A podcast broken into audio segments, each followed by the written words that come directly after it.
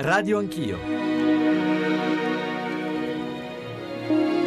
L'avventura nello spazio per l'umanità inizia con un oggetto che a vederlo oggi fa quasi tenerezza. 80 cm di diametro di questa semplice sfera metallica, un pallone un po' più grosso, 80 kg di peso di alluminio, un'inezia destinata a cambiare la storia. A sorpresa sono i sovietici a vincere la sfida con il piccolo satellite Sputnik. Step off the limb. That's one small step for man, one giant leap for mankind. Columbia, Columbia, this is Houston, AOS, over. 5 piedi e mezzo, 2 metri, piano ancora di terra.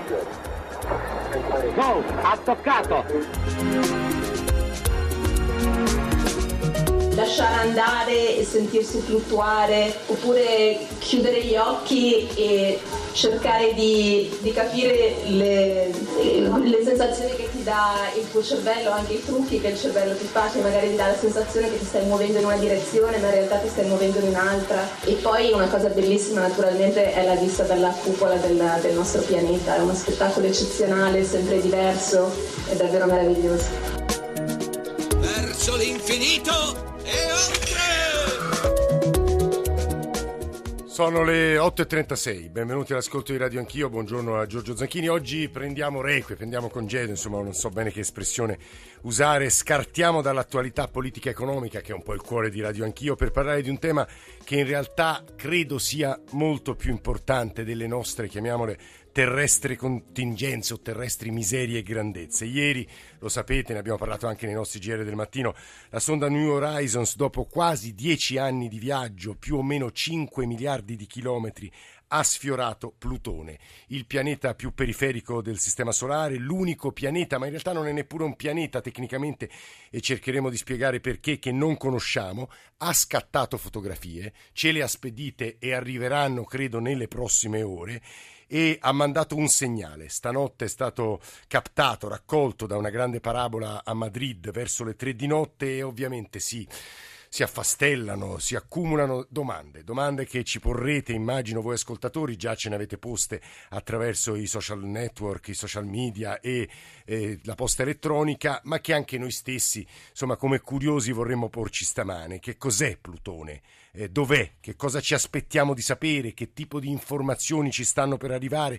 Quale tecnologia c'è dietro? Quali sono le nuove frontiere, i nostri riferimenti per aiutarci a comporre un quadro di domande e risposte. Noi abbiamo qui in studio dei tecnologi, poi ci saranno collegati con noi scienziati, astronauti, insomma sarà una eh, puntata di competenze, ma insomma cercheremo di essere il più divulgativi possibili. 800 05 0001 per il numero verde, poi due numeri che usiamo di più. Il primo per gli sms 335 699 2949, il secondo per i WhatsApp è 335 699 26 39, inclusi i WhatsApp audio con vostra firma in testo in coda, radio anch'io, chiocciorai.it per i messaggi post elettronica, il nostro account su Twitter che è radio anch'io e poi come vi dicevo i social network attraverso i quali potete comunicare con noi, porre domande, obiezioni, critiche durante la puntata ma anche a trasmissione finita. Vorrei anzitutto eh, presentare le persone che ci hanno raggiunto e li ringraziamo molto qui in studio a Radio Anch'io per cercare eh, di ecco, interloquire con voi ascoltatori e farci capire meglio che cosa sta accadendo e quanto è importante questa giornata giornata per l'uomo, per l'umanità, cerco di essere il meno enfatico possibile. Due tecnologi dell'Agenzia Spaziale Italiana. Marco Castronuovo, buongiorno e benvenuto. Buongiorno. E Mario Salatti, buongiorno anche a lei. Buongiorno a tutti. Io anche qui eh, insomma, riassumerò in maniera probabilmente imprecisa ciò che hanno fatto, insomma, ciò che è parte del loro lavoro. Eh, Marco Castronuovo ha lavorato molto eh, ai sistemi per rimuovere i detriti spa- spaziali, corretto Castronuovo? Sì, è vero. Che significa poi esattamente? Eh, significa trovare delle soluzioni a un problema gravissimo che può eh, inficiare diciamo, l'uso dello spazio nel futuro, soprattutto nelle orbite vicino alla Terra, le orbite più basse, eh, diventano sempre più affollate di, di materiale che, viene, provo- che, viene, provocato diciamo, dal, eh, da satelliti e da frammenti di questi dovuti a collisioni e quindi eh, diciamo, rendono queste orbite in qualche modo diciamo non fruibili nel futuro a meno che non si intervenga. Poi ci spiegherà magari nel dettaglio come. Mario Salatti, eh, tecnologo, ingegnere e project manager, anzi co-project manager nel consorzio internazionale che ha sviluppato il lender di Rosetta. Su questo punto io una parola la direi, anzi la faccio dire a chi mi aiuterà stamane in trasmissione, il nostro vice direttore, grande esperto di spazio, di volo, è Vittorio Argento. Vittorio, buongiorno e benvenuto nei nostri studi, perché prima di affrontare il tema delle missioni spaziali con o senza l'uomo, ieri tu mi raccontavi di quanto è complesso ad esempio una struttura, un meccanismo, ora non so neppure come definirlo, come il lender di Rosetta. Ma eh, a parte il fatto che qui abbiamo chi ce lo può eh, descrivere più precisamente, però insomma teniamo presente che, eh, a me preme fare, sottolineare un aspetto, che non esistono missioni spaziali di serie A e missioni di serie B, dove per serie A sono quelle con l'uomo, di serie B sono quelle senza uomo è sempre una scienza straordinaria portare qualche cosa nello spazio. È chiaro che portare un uomo è più complesso, è più rischioso. La differenza fondamentale fra un mezzo spaziale destinato all'uomo e non destinato all'uomo sono le ridondanze. Cioè il mezzo che porta l'uomo deve avere i sistemi fondamentali raddoppiati, triplicati, quadruplicati, in modo tale da essere sicuri che in caso di avaria si riesca a riportare la persona sulla Terra. Ma la scienza, la tecnologia sono le stesse. Pensate, portare un un mezzo, un mezzo costruito sulla Terra a 5 miliardi di chilometri, sono 150 volte la distanza fra la Terra e la Luna, non so se abbiamo un'idea. Riuscire a portare su una, una cometa, un qualche cosa che passa velocissimo, un lander, un piccolo LEM per chi ricorda eh, la, le, le, vicende della terra, dell'allunaggio, che a terra, che ne, ne parlavamo prima, lavora con 30 watt, cioè rendiamoci conto di, che, di quali sono le le forze che abbiamo in campo, che riesce ad atterrare a distanza di 5 miliardi di chilometri, è qualcosa di straordinario, al di là poi del fatto che ci sia o non ci sia l'uomo. E voglio dire, ne parleremo diffusamente, che cosa significa sviluppare tecnologia e scienza per eh, missioni di questo genere. Penso che probabilmente senza lo spazio il cellulare di oggi sarebbe grande come una scatola da scarpe se, se, non avessimo avuto questa è già un'anticipazione di una delle domande domanda che già ci è arrivata e che percorrerà comunque la trasmissione. Immagino quanto vale la pena spendere quanto spendiamo per queste missioni non potrebbero essere spesi altrimenti quei soldi. Poi ho delle cifre su quanto costa New Horizons e devo dire che sorprendono anche perché a mio avviso non, non alte. Prima di andare da Castronuovo e Salati e entrare poi un po' più nel dettaglio della missione New Horizons eh, volevo salutare collegato con noi dai nostri studi RAI di Torino Maurizio Cheli Maurizio Kelly, buongiorno e benvenuto. Buongiorno a voi. Maurizio Grazie. Kelly, astronauta, aviatore. Mi diceva Vittorio Argento ieri che è stato l'unico non inglese a far che, Vittorio?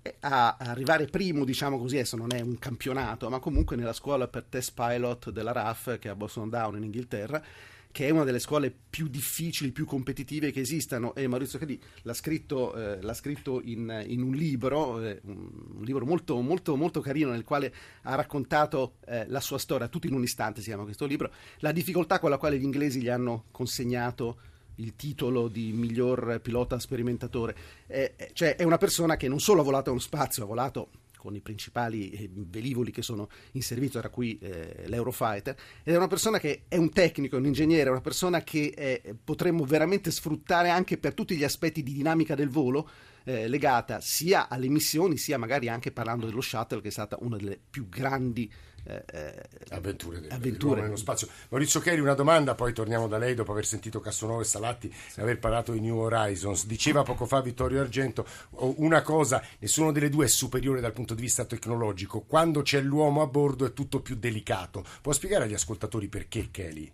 Beh, tutto più delicato perché ovviamente è legato alla sopravvivenza dell'equipaggio e, e, questo impone dei criteri tecnici e anche operativi molto più stringenti di quelli che non si possono invece accettare con una missione robotica. Nel passato devo dire che diciamo, le due tipologie di missioni sono state sempre viste in contrasto. Io invece ho sempre pensato che le missioni robotiche devono andare di pari passo con le missioni abitate, come si suole dire, devono eh, aprire la strada, ma poi la presenza dell'uomo secondo me è sempre fondamentale, soprattutto per la, per, la, per la, coscienza che l'uomo si porta dietro del posto in cui si trova e della flessibilità che ha l'uomo nell'operare anche in condizioni veramente molto molto critiche. Cominciamo a raccogliere le domande degli ascoltatori, poi aggiungerò quelle che avevo preparato io perché Daniele da Torino ci ha subito chiesto se il mezzo ha impiegato dieci anni per raggiungere Plutone, com'è possibile che le immagini ci giungano in poche ore, con quali sistemi trasmette la sonda, perché un, un elemento che va subito sottolineato e spiegato agli ascoltatori è la tecnologia che c'è dietro. Marco Castronuovo, anzi Mario Salatti, cominciamo da lei, Salatti e poi Castronuovo. Salatti. Beh, eh, sono... buongiorno a tutti innanzitutto. Beh, eh, la domanda mischia ovviamente un paio di aspetti un po' diversi tra loro. Una cosa è portare un oggetto di una massa eh, diversa da quella della, della luce, della, dell'onda radio che è nulla ovviamente. Spieghiamo agli ascoltatori, New Horizons quanto è grande? Più o meno come un pianoforte con una grande Esatto, sì, sopra. un triangolo praticamente di due metri e mezzo di, di, lato essenzialmente. La struttura più importante che si vede, se avete visto uno, un'immagine del satellite, è, il, il, è, proprio il disco di, eh, di alto guadagno no, che permette alla uh, sonda di inviare i dati eh, a terra. Quindi dicevo, sono, che ha praticamente un diametro di un, di un paio di metri. E dicevo, gli aspetti sono diversi. Da un lato si tratta di eh, inviare un, un, oggetto come appunto una sonda a distanze di 5 miliardi di, di, chilometri da noi e questo si fa con sistemi di propulsione. Nello spazio non, non è possibile utilizzare delle ruote, non c'è un asfalto che, che, ci possano permettere di girare quando vogliamo. Tutto viene calcolato a, a, a, al massimo dettaglio anni prima del lancio. Come si... è alimentato New Horizons? Come, allora, da un punto di vista della propulsione, un discorso, quindi propulsione chimica, lui è stato inviato con un, gran, un grosso lancio eh, razzo vettore, l'Atlas 5, quando è stato lanciato nel 2006, ha, ha avuto eh, praticamente il massimo, il, il, il, top della sua energia nel momento del lancio, poi ha fatto anche un flyby attorno a Giove ed è arrivato poi eh, dopo dieci anni, purtroppo ci vuole tanto tempo, per accelerare a questi quasi 14 km al secondo, che non è una velocità... Ora va a 50.000 km l'ora. Esatto, che sarebbero 14 km ah, al secondo, scusi, vi, vi, vi, rende anche l'idea di cosa vuol dire in un secondo, ecco, ta, abbiamo percorso 14 km. È una velocità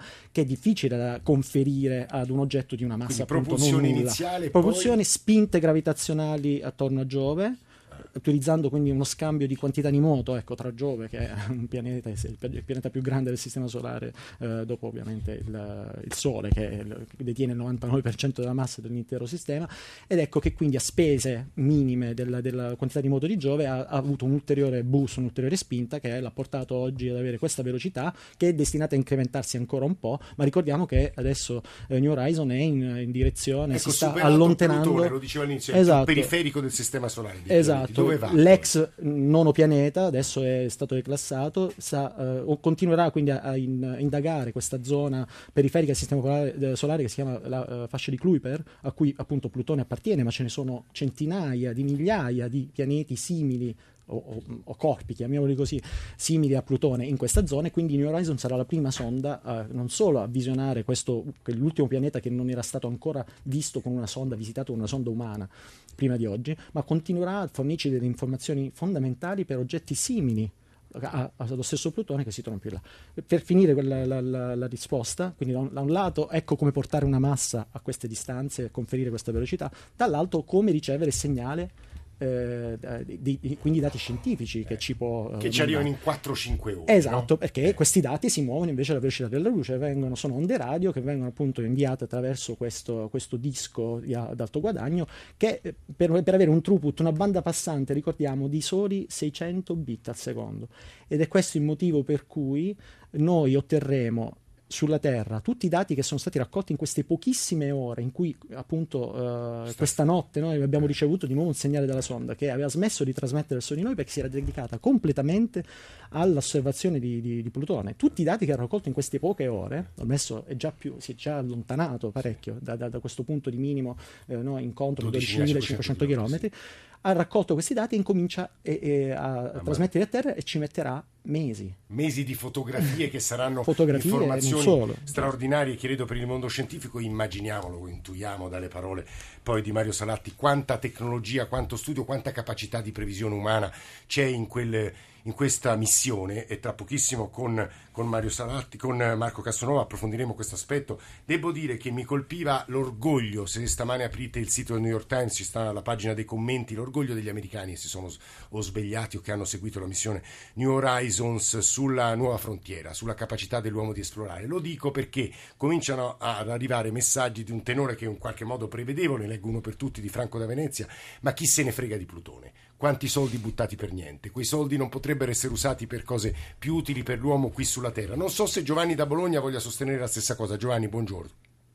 Infatti anch'io, cioè, a parte il mondo affascinante, perché è affascinante questa cosa, però io ritengo andare a rovinare altri mondi, già abbiamo il problema della spazzatura che non riusciamo a risolverla sulla nostra terra, sulla quale noi viviamo, mangiamo e dobbiamo anche campare abbiamo il problema della spazzatura già nello spazio, io penso che questi fondi, tutti questi soldi messi insieme a livello mondiale potrebbero servire a uno scopo più, più nobile, quello di salvare la Terra, visto come purtroppo la stiamo Giovanni, io però aggiungo dei dati economici che credo siano utili, eh, li pubblica oggi Tullio. Ma aspetti, ma aspetti, guardo... Tullio Avoledo, ma aspetti, ma aspetti Giovanni, Tullio Avoledo, tra l'altro uno scrittore di fantascienza molto bravo, la missione dal lancio nel 2006 al 2016 costerà 650 milioni di dollari. Ricordate che la portaerei italiana Cavour senza aerei è costata un miliardo e mezzo di euro e il film I Pirati dei Caraibi è costato la produzione soltanto 300 milioni di dollari.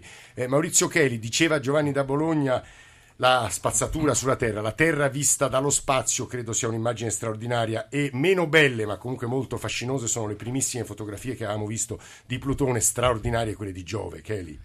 Eh sì, eh, diciamo se c'è qualcosa che colpisce un astronauta, oltre al fatto di trovarsi in assenza di peso a volare attorno alla Terra, è sicuramente quando si volge lo sguardo verso il nostro pianeta.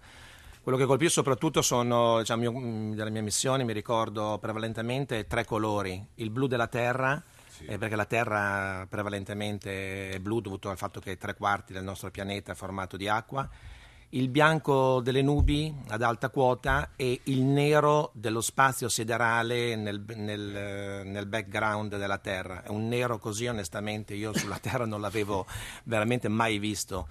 E questo colpisce perché è sufficiente, come spesso dico, allontanarsi di poche centinaia di chilometri tutto sommato, che, quando si è in orbita bassa attorno alla Terra, come viene detto in gergo, quello dove viaggia lo, lo, viaggiava lo shuttle e dove viaggia la Stazione Spaziale Internazionale attorno tra i 380 e i 400 chilometri di quota, però è sufficiente allontanarsi così per avere sicuramente una diversa prospettiva.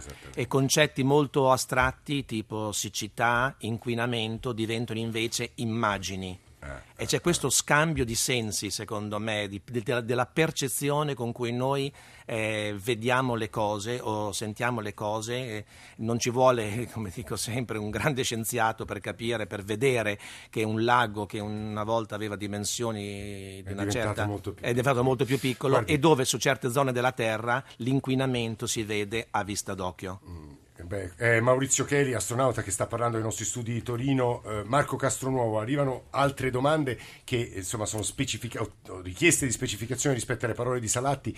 Come, eh, si, mh, con quale tipo di carburante la sonda è arrivata vicino a Plutone? È una domanda legittima. Certo. Sono, si tratta di carburanti chimici, quindi diciamo eh, per capirci il sistema è simile a quello dei motori a reazione. L'unica cosa è che non essendo nell'atmosfera non essendoci quindi l'ossigeno, deve essere portato anche l'ossigeno e quindi questa combustione avviene tutta all'interno del, del sistema. Quindi è una spinta chimica in pratica che, eh, che fa sì che la sonda acceleri fino a fino a, mm, diciamo, a velocità che permettono questi, questi, questi viaggi interplanetari. Scusi Castellano, ma quindi la NASA da Houston riesce a controllare questi corpi infinitamente lontani, infinitamente no, ma sono lontanissimi. Eh. Sì, eh, c'è un sistema di un network di stazioni chiamato appunto Deep Space Network che permette diciamo, il monitoraggio continuo o comunque diciamo, per, per tempi abbastanza estesi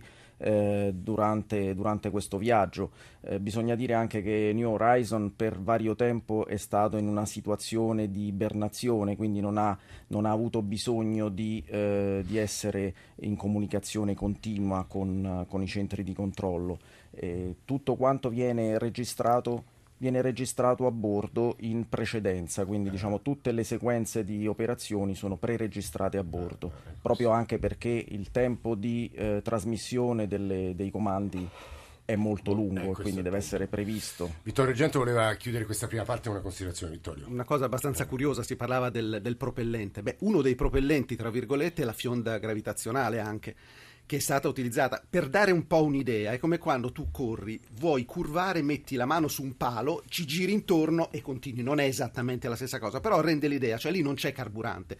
Si utilizza il, la, la, gravitazione di un, di, un, eh, di un, pianeta, ci si gira intorno, si prende un'accelerazione. È curioso, non si usa un grammo di, di combustibile ma in quella maniera acceleri e in questa maniera è arrivata, un po' come quando usi le liane per passare da un albero all'altro, insomma, concettualmente. Mancano pochi secondi, Vittorio, però c'è un ascoltatore che eh, sottolinea quanto, anzi si chiede, sul, eh, fa una domanda sulle ricadute scientifiche del, del, della ricerca spaziale e sono enormi, Vittorio, questo diciamolo anche per bandire un certo tipo di critica. Ne vogliamo dire una? Eh. Il LED il famoso LED rosso che vediamo sul televisore, ma parliamo veramente di 40 o 50 anni fa, al, al tempi dell'Apollo l'Apollo aveva i tubi Nixie, dei tubetti particolari. Beh, Dopodiché è nato il LED, è una delle cose che è nata la ricerca e, aerospaziale. E, e, tante altre ne potremo raccontare, lo faremo perché poi saranno eh, con noi alcuni scienziati della Sapienza di Roma.